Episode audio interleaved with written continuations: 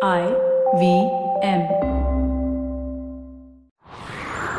It's story time.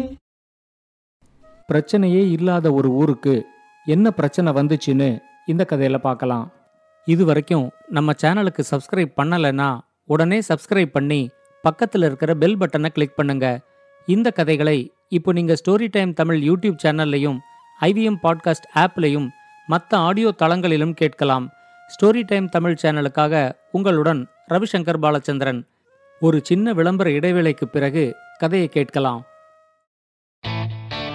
A wise man once said, Traveling, it makes you speechless, then turns you into a storyteller. Well, listen to such travel stories and experiences exploring India on the Musafir Stories with us, Saif and Faiza. Catch us on the IBM website, app, or wherever you get your podcasts from. வாங்க கதையை தொடர்ந்து கேட்கலாம். பவனந்தபுரம்னு ஒரு சின்ன நாடு இருந்துச்சு. அந்த நாட்டோட ராஜா பேரு மனோகுகன். அந்த நாட்டில் இருந்த பெரியபுரம்ங்கிற ஊர் மற்ற எல்லா ஊர்களை விடவும் சிறப்பான ஊராக இருந்துச்சு. மற்ற ஊரில் இருக்கிறவங்க ராஜா கிட்ட எங்களுக்கு இது பிரச்சனை அது பிரச்சனைன்னு வந்து நிற்கும்போது பெரியபுரத்தோட ஊர் மக்கள் எந்த பிரச்சனைக்காகவும் ராஜா கிட்ட வந்ததே இல்லை. அங்க இருந்தவங்க எல்லா துறைகள்லையும் நல்லா முன்னேறி இருந்தாங்க. அவங்க யாரும் ஒரு தடவை கூட தலைநகரத்துக்கு வந்ததே இல்லை. அவங்களுக்குள்ள என்ன பிரச்சனை இருந்தாலும் அதை அவங்களே பேசி தீர்த்துக்கிட்டாங்க. இது மட்டும் இல்லாம அரசாங்கத்துக்கு செலுத்த வேண்டிய வரிய கூட சரியான நேரத்துல முறையா செலுத்திக்கிட்டு இருந்தாங்க. இப்படி ஒரு ஊர் இருக்கிறது ராஜாவுக்கு ரொம்ப ஆச்சரியத்தை கொடுத்துச்சு. அந்த ஊர்ல என்னதான் நடக்குதுன்னு பார்க்கணும் அப்படின்னு அவரு முடிவு பண்ணாரு. ஒரு தடவை அவரோட அரண்மனைக்கு கணபதின்னு ஒரு பண்டிதர் வந்திருந்தாரு. அவரோட புலமையையும் அறிவு கூர்மையையும் பார்த்துட்டு அவரையே பெரியபுரத்துக்கு அனுப்பலான்னு ராஜா முடிவு பண்ணாரு. ராஜா அவர்கிட்ட எங்க நாட்டுல பெரியபுரம்னு ஒரு ஊர் இருக்கு. அந்த ஊர்ல இருக்கிற மக்கள் எல்லா துறைகள்லையும் நல்லா முன்னேறி இருக்காங்க. எந்த ஒரு பிரச்சனைக்காகவும் அவங்க அரண்மனைக்கு வர்றதே இல்லை. அவங்களுக்குள்ளேயே பேசி பிரச்சனையையும் முடிச்சுக்கிறாங்க. இதுலேருந்தே அவங்க எல்லாருக்கும் ரொம்ப சுயநலமும் கர்வமும் இருக்குங்கிறது தெரியுது. நீங்க அரசாங்கத்தோட சார்பா அந்த ஊருக்கு போய் அந்த மக்களுக்கு நல்ல அறிவுரைகளை சொல்லி அவங்கள நல்வழிப்படுத்தணும். அந்த ஊர்ல என்ன நடக்குதுங்கிறத பார்த்துட்டு வந்து எங்கிட்ட சொல்லணும் அப்படின்னு சொன்னாரு. ராஜா சொன்னதை ஏத்துக்கிட்டு கணபதியும் பெரியபுரத்துக்கு கிளம்பினாரு. அரசாங்கத்திலேருந்து கணபதின்னு ஒருத்தர் வராருன்னு தெரிஞ்ச உடனே பெரியபுரத்தோட ஊர் தலைவர் அவரு தங்கறதுக்கு வேண்டிய ஏற்பாடுகளை செஞ்சு கொடுத்தாரு. கணபதி அவர்கிட்ட ரொம்ப பெருமையோட இந்த நாட்டு ராஜா என் மேல ரொம்ப மதிப்பும் மரியாதையும் வச்சிருக்காரு. உங்க ஊருக்கு ஏதாவது தேவைன்னா நீங்க எங்கிட்ட சொல்லுங்க. நான் அதை ராஜா கிட்ட சொல்லி உடனே முடிச்சு தரேன் அப்படின்னு ரொம்ப பெருமையா சொன்னாரு. ஆனா வேதாச்சலம் அவர் சொன்னதை எல்லாம் காதுல வாங்கிக்காம நீங்க வந்த வேலை என்னங்கிறத சொல்லுங்க அப்படின்னு கேட்டாரு.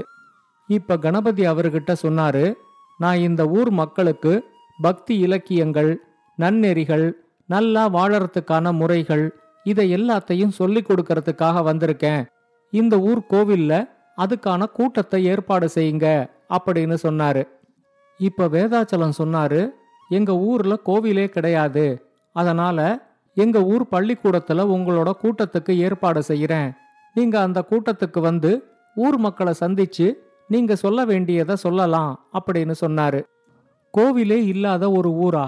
அதனால தான் இந்த ஊர் மக்கள் எல்லாரும் இவ்வளவு கர்வத்தோட இருக்காங்க போல இருக்கு. முதல்ல இந்த ஊர்ல ஒரு கோவிலை கட்டணும் அப்படின்னு அப்பவே கணபதி முடிவு பண்ணாரு. வேதாச்சலம் ஏற்பாடு செஞ்சு கொடுத்த கூட்டத்துல முதல் நாள் கணபதி பேசினாரு. அவரோட பேச்ச கேட்கறதுக்கு அந்த ஊர் மக்கள் எல்லாருமே திரண்டு வந்திருந்தாங்க. கூட்டம் முடிஞ்சதும் அந்த கூட்டத்துல இருந்த ஒரு வயசான பெரியவர் கணபதி கிட்ட வந்து உங்களோட பேச்ச நான் நல்லா கவனிச்சேன். பேசும்போது நீங்க அடிக்கடி உங்க புருவத்தை நெரிச்சு உதட்ட கடிச்சுக்கிறீங்க. இது உங்களோட தலையில நோய் வர்றதுக்கான அறிகுறி. இந்த தைலத்தை ஒவ்வொரு நாளும் தூங்கறதுக்கு முன்னாடி நெத்தியில தேய்ச்சிக்கிட்டு தூங்குங்க. சரியாயிடும். அப்படின்னு சொல்லி அவர்கிட்ட ஒரு தைலத்தை கொடுத்துட்டு போனாரு. உடனே கணபதியும் அதை வாங்கிக்கிட்டு ரொம்ப நன்றி. உங்களுக்கு அரசாங்கத்துக்கிட்டேந்து ஏதாவது உதவி தேவைப்பட்டுச்சுன்னா நீங்க எங்கிட்ட சொல்லுங்க. நான் ராஜா கிட்ட நேரடியா பேசி அதை முடிச்சு கொடுக்கறேன் அப்படின்னு சொன்னாரு. ஆனா அந்த பெரியவர் பதிலே சொல்லாம லேசா சிரிச்சிட்டு அங்கேருந்து போயிட்டாரு. இதுக்கு அப்புறம் ஒவ்வொரு நாளும் அந்த பள்ளிக்கூடத்துல கணபதியோட கூட்டம் நடந்துச்சு. நல்ல வாழ்க்கைக்கான வழிமுறைகள் பக்தி இலக்கியங்கள் நன்னெறிகள்னு அவர் எதை சொன்னாலும் அந்த ஊர் மக்கள் அதை எல்லாத்தையும் கேட்டுக்கிட்டாங்க. அந்த கூட்டத்திலேயே கூட கணபதி அந்த ஊர் மக்கள்கிட்ட உங்களுக்கு அரசாங்கத்துக்கிட்டேந்து ஏதாவது உதவி தேவைப்பட்டுச்சுன்னா எங்கிட்ட வந்து கேட்கலாம் அப்படின்னு சொன்னாரு. ஆனா யாரும் வந்து எதுவும் அவர்கிட்ட கேட்கவே இல்லை. அதுவே அவருக்கு கொஞ்சம் உறுத்தலா இருந்துச்சு. கணபதி அந்த ஊருக்கு வந்த ஒரு வாரம் கழிச்சு ஒரு நாள் மத்தியான வேளையில அவர் கடத்தெருவில் நடந்துகிட்டு இருந்தாரு அப்ப முதல் நாள் கூட்டத்துல அவரை பார்த்த பெரியவர் கடத்தெருவில் எதேச்சியா அவரை பார்த்தாரு. உடனே அவர் கணபதி கிட்ட என்னப்பா நீ இந்த மத்தியான வெயில்ல ஒரு குடை கூட இல்லாம கடத்தெருவில் சுத்திக்கிட்டு இருக்க உனக்கு ஏற்கனவே தலைவலி இருக்கு. அதனால தான் நான் உனக்கு ஒரு தைலத்தையும் கொடுத்தேன். இப்படி குடை கூட இல்லாம வெயில்ல சுத்துறது உனக்கு ஒத்துக்காது. இந்தா இந்த குடைய வச்சுக்கோ அப்படின்னு சொல்லி அவர்கிட்ட இருந்த குடைய கணபதி கிட்ட கொடுத்துட்டு போனாரு. அந்த ஊர்லயே பதினஞ்சு நாள் தங்கி இருந்து அந்த ஊர் மக்களுக்கு வேண்டிய நன்னெறிகள் எல்லாத்தையும் சொல்லி அந்த மக்கள்கிட்ட பேசி அந்த ஊர்ல ஒரு கோவிலை கட்டுறதுக்கும் கணபதி சம்மதிக்க வச்சாரு. அந்த கோவிலுக்கு அடிக்கல் நாட்டுறதுக்கும் திறப்பு விழாவுக்கும் ராஜாவையே கூட்டிக்கிட்டு வர்றதா அந்த ஊர் மக்களுக்கு கணபதி உறுதியும் கொடுத்திருந்தாரு. இந்த ஊர்ல இது வரைக்கும் நடந்ததை எல்லாத்தையும் ராஜா கிட்ட போய் சொல்லலாம் அப்படின்னு முடிவு பண்ணி அந்த ஊர் மக்கள்கிட்டேந்து விடை பெற்றுக்கிட்டு ஒரு நாள் கணபதி தலைநகரத்துக்கு கிளம்பினாரு. அவர் ரதத்துல ஏறுறதுக்கு முன்னாடி முதல் நாள் கூட்டத்துல அவரை பார்த்த பெரியவர் அங்க வந்து சேர்ந்தாரு. அவரு கணபதி கிட்ட ஒரு ஜாடிய கொடுத்து இந்த ஜாடிக்குள்ள சிறப்பான முறையில தயார் செஞ்ச தைலத்துல ஊற வச்ச நெல்லிக்காய்கள் இருக்கு. உன்னோட பயணத்தும் போது உனக்கு ரொம்ப சோர்வு ஏற்பட்டுச்சுன்னா இந்த நெல்லிக்காயிலேருந்து ஒன்னே ஒன்னை எடுத்து உன்னோட வாயில அடக்கிக்கோ உன்னோட சோர்வு போயிடும் அப்படின்னு சொல்லி அந்த ஜாடிய அவர்கிட்ட கொடுத்துட்டு போனாரு. அவரு தன்னை வழி அனுப்ப வந்திருந்த வேதாச்சலத்துக்கிட்ட பாவம் இந்த பெரியவர் நான் இந்த ஊருக்கு வந்ததுலேருந்து என்னோட உடல்நிலையில அக்கறை செலுத்திக்கிட்டே வராரு. அவருக்கு அரசாங்கத்துக்கிட்டேந்து ஏதோ ஒரு வேலை நடக்கணும்னு எனக்கு தோணுது. அதை அவர் என்கிட்ட சொல்றதுக்கு கூச்சப்பட்டுக்கிட்டு எனக்கு உதவி மட்டும் செஞ்சுட்டு போறாரு. நீங்க அவர்கிட்ட பேசி அவருக்கு என்ன உதவி வேணுங்கிறத எனக்கு கேட்டு சொல்லுங்க. அது எதுவா இருந்தாலும் நான் ராஜா கிட்ட பேசி அதை அவருக்கு செஞ்சு கொடுக்கறேன் அப்படின்னு சொன்னாரு. உடனே வேதாச்சலம் கணபதி கிட்ட சொன்னாரு இந்த ஊர்லயே மிகப்பெரிய வைத்திய நிபுணர் அவர்தான். அவருக்கு தெரியாத வைத்தியமே கிடையாது. உங்களோட உதவியும் அவருக்கு எதுவுமே தேவைப்படாது. அவரு நல்ல அறிவாளியும் கூட. அவருக்கு தெரியாத பக்தி இலக்கியமோ நல்ல நெறிகளோ எதுவுமே இல்ல. இந்த ஊர் மக்களும் அவர் என்ன சொன்னாலும் அப்படியே கேட்பாங்க. அவர் எங்க ஊர்ல இருக்கிறதுனால தான் எங்க ஊருக்கு எந்த பிரச்சனையும் இல்லாம இருக்கு. நீங்க சொன்னா நம்ப மாட்டீங்க. அவர் இது வரைக்கும் ஒரு கோவில் கட்டுங்கன்னு எங்க யாருகிட்டையும் சொல்லாததுனால தான் நாங்க எங்க ஊர்ல கோவிலும் கட்டினதில்ல அப்படின்னு சொன்னாரு. வேதாச்சலம் சொன்னதை கேட்டதும் கணபதிக்கு அந்த பெரியவர் மேல ரொம்ப கோபம் வந்துருச்சு. அவரு வேதாச்சலத்துக்கிட்ட சொன்னாரு இப்படி ஒருத்தர் உங்க ஊர்ல இருக்காருன்னு நீங்க என்கிட்ட முன்னாடியே சொல்லியிருந்தா நான் வந்த அன்னிக்கே என்னோட வாத திறமையினால அவரை தோக்கடிச்சிருப்பேன். இப்ப இந்த ஊர்ல நான் ஒரு கோவில் கட்டணும்னு சொன்ன உடனே அதுக்கு ஊர் மக்கள் எல்லாருமே சம்மதிச்சாங்க. இதுலேருந்து அந்த பெரியவரோட வார்த்தைக்கு அவங்க மதிப்பு கொடுக்கலங்கிறத நீங்க புரிஞ்சுக்க வேண்டாமா? அப்படின்னு கேட்டாரு. இப்ப வேதாச்சலம் அவர்கிட்ட நீங்க இங்க வரப்போறது அவருக்கு முன்னாடியே தெரியும். அவர்தான் தான் கிட்ட நீங்க என்ன சொன்னாலும் அதுக்கு சம்மதிக்க சொன்னாரு. அதனால தான் கோவில் கட்டுறதுக்கும் நாங்க ஒத்துக்கிட்டோம் அப்படின்னு சொன்னாரு. கணபதி இதை தனக்கு நேர்ந்த ஒரு பெரிய அவமானமாவே எடுத்துக்கிட்டாரு. அவரு வேதாச்சலத்துக்கிட்ட நான் பல நாடுகளுக்கும் போய் பல பேரை என்னோட வாத திறமையால தோக்கடிச்சிருக்கேன். என்னை பத்தி கேள்விப்பட்டு எங்கிட்ட பேசி ஜெயிக்க முடியாதுன்னு தான் அவரு ரொம்ப பயந்து போய் ஒதுங்கிட்டாரு போல இருக்குது அப்படின்னு சொன்னாரு. இப்ப வேதாச்சலம் சொன்னாரு எனக்கு அவரை பத்தி நல்லா தெரியும். அவரு அப்படிப்பட்ட ஆள் இல்ல. அவரு நோயாளிகளோட வீண் வாதம் செய்யக்கூடாதுங்கிறதுனால தான் உங்களோட வாதம் செய்ய வேண்டான்னு விட்டுட்டாரு அப்படின்னு சொன்னாரு. இப்ப கணபதி அவர்கிட்ட ரொம்ப கோபத்தோட நான் நோயாளின்னு அவரே முடிவு செஞ்சுட்டாரா? அப்படின்னு கேட்டாரு. அதுக்கு வேதாச்சலம் சொன்னாரு ஒருத்தரை பார்த்த உடனேயே அவர் ஆரோக்கியமா இருக்காரா? இல்ல அவருக்கு ஏதாவது நோய் இருக்காங்கறத அந்த பெரியவர் உடனே கண்டுபிடிச்சிடுவாரு. கூட்டத்துக்கு வந்த முதல் நாளே உங்களுக்கு தலையில தடவிக்கிறதுக்கு தைலம் கொடுத்தாரு. அதுக்கப்புறம் கடத்தெருவில் உங்களை பார்க்கும்போது வெயில் உங்களுக்கு ஒத்துக்காது அப்படிங்கறதையும் சரியா சொன்னாரு. இப்ப நீங்க பயணம் செய்யறதுக்கு நெல்லிக்காய்களையும் அவர்தானே கொண்டு வந்து கொடுத்திருக்காரு. இதுலேருந்தே உங்களோட உடல்நிலை ஆரோக்கியமா இல்லைங்கிறத நீங்க புரிஞ்சுக்கணும் அப்படின்னு சொன்னாரு. கணபதி அவருக்கு என்ன பதில் சொல்றதுன்னு தெரியாம அப்படியே எனக்கு நோய் இருந்தா கூட நோய்க்கும் வாதத்துக்கும் என்ன சம்பந்தம் அப்படின்னு கேட்டாரு.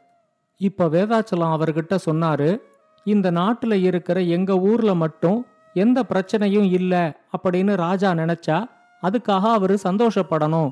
எங்க ஊர்ல ஏன் பிரச்சனையே இல்லைங்கிறத தேடி துருவி கண்டுபிடிக்கிறது ராஜாவோட வேலை இல்லை. எங்க ஊர்ல ஏன் பிரச்சனை இல்லைங்கிறத கண்டுபிடிக்கிறதுக்காக ராஜா உங்களை அனுப்பினதுனால ராஜாவுக்கு ஒரு மனநோய் இருக்கிறது உறுதியா தெரியுது. உங்கள மாதிரி பண்டிதர்கள் தான் ராஜா கிட்ட இதை எடுத்து சொல்லியிருக்கணும். ஆனா நீங்க ராஜா கிட்ட அதை எடுத்து சொல்லாம எங்க ஊர்ல ஏன் பிரச்சனை இல்லைங்கிறத கண்டுபிடிக்கிறதுக்காக நீங்க எங்க ஊருக்கு வந்ததுலேருந்தே உங்களுக்கும் ஏதோ ஒரு மனநோய் இருக்குங்கிறது எங்களுக்கு உறுதியா தெரியுது. எங்க ஊர்ல கோவிலே கிடையாதுன்னு தெரிஞ்சதும் இந்த ஊர் மக்களுக்கு கடவுள் நம்பிக்கை இல்ல அப்படின்னு நீங்களா நினைச்சுக்கிட்டு எங்க ஊர்ல ஒரு கோவிலை கட்டுறதுக்கும் எங்களோட சம்மதத்தை வாங்கினீங்க. உங்களோட மனநோய்க்கும் ராஜாவோட மனநோய்க்கும் அது ஒரு மருந்தா இருக்கட்டும்னு தான் நாங்களும் எங்களோட சம்மதத்தை கொடுத்தோம். எங்க ஊர்ல கோவிலே இல்லைன்னாலும் மற்றவங்களை மதிக்கிறது துன்பத்துல இருக்கிறவங்களுக்கு ஆறுதல் சொல்றது ஒருத்தருக்கு ஒருத்தர் உதவி செஞ்சு வாழறதுன்னு ஏற்கனவே நாங்க ஒரு ஆன்மீக வாழ்க்கையை தான் வாழ்ந்துகிட்டு இருக்கோம். இது எல்லாமே அந்த பெரியவர் எங்களுக்கு சொல்லி கொடுத்தது தான். அவரை விட நீங்க பெரிய அறிவாளியாங்கிறத நீங்களே யோசிச்சு பாத்துக்கங்க அப்படின்னு சொன்னாரு. அது வரைக்கும் புரியாத ஒரு உண்மை கணபதிக்கு புரிஞ்ச மாதிரி இருந்துச்சு.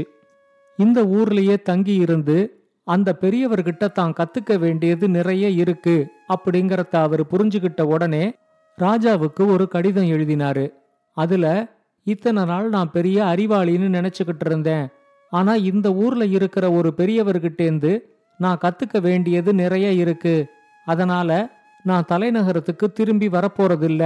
என்னை மன்னிச்சிடுங்க அப்படின்னு மட்டும் ஒரு கடிதத்தை எழுதிட்டு அந்த ஊர்லயே நிரந்தரமா தங்கி அந்த பெரியவரோட சீடனாவும் ஆயிட்டாரு.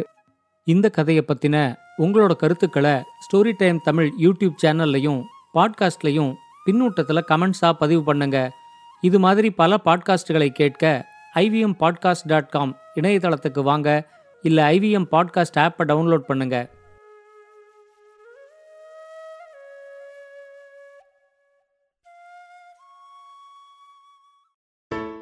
Hey everybody, it's been another great week on the IVM Podcast Network. On Cyrus Says, Cyrus is joined by filmmaker and screenwriter Lena Yadav. She is the creator behind the acclaimed true crime Netflix series House of Secrets, The Burari Deaths. It's a great episode, do check it out. On The Habit Coach, Ashton is joined by Lakshmi Tasaka, co-founder of Slay Coffee. They share a pretty interesting theory about coffee and share four ways to inculcate the coffee habit into your lives. We have Sidesh Gautam with us on Audio Gyan. Kedar talks to Sidesh about his aesthetics and the kinds of colors he uses in his artworks. On Non Curry, Sadaf and Archit explore the world of besan, which can be cooked in both sweet and savory forms. And the Legend of the Month episode on the Fighting Goat is back. Arjun and Somesh talk about UFC's longest reigning champion, Anderson Silva. Do follow us on social media. We're IVM Podcast on Twitter, Facebook, Instagram, and LinkedIn. And remember, if you're enjoying this show or any of our other shows for that matter, please do tell a friend. And finally, do remember that many of our shows are available on YouTube. You can check that out by going to our website, ivmpodcast.com slash YouTube, where we have a list of all of our various YouTube channels. Finally, we'd like to thank the sponsors on the network this week, Cred, Bank of Baroda, HDFC Mutual Fund, CoinSwitch, Kuber, Intel, and Oxfam India. Thank you so much for making this possible.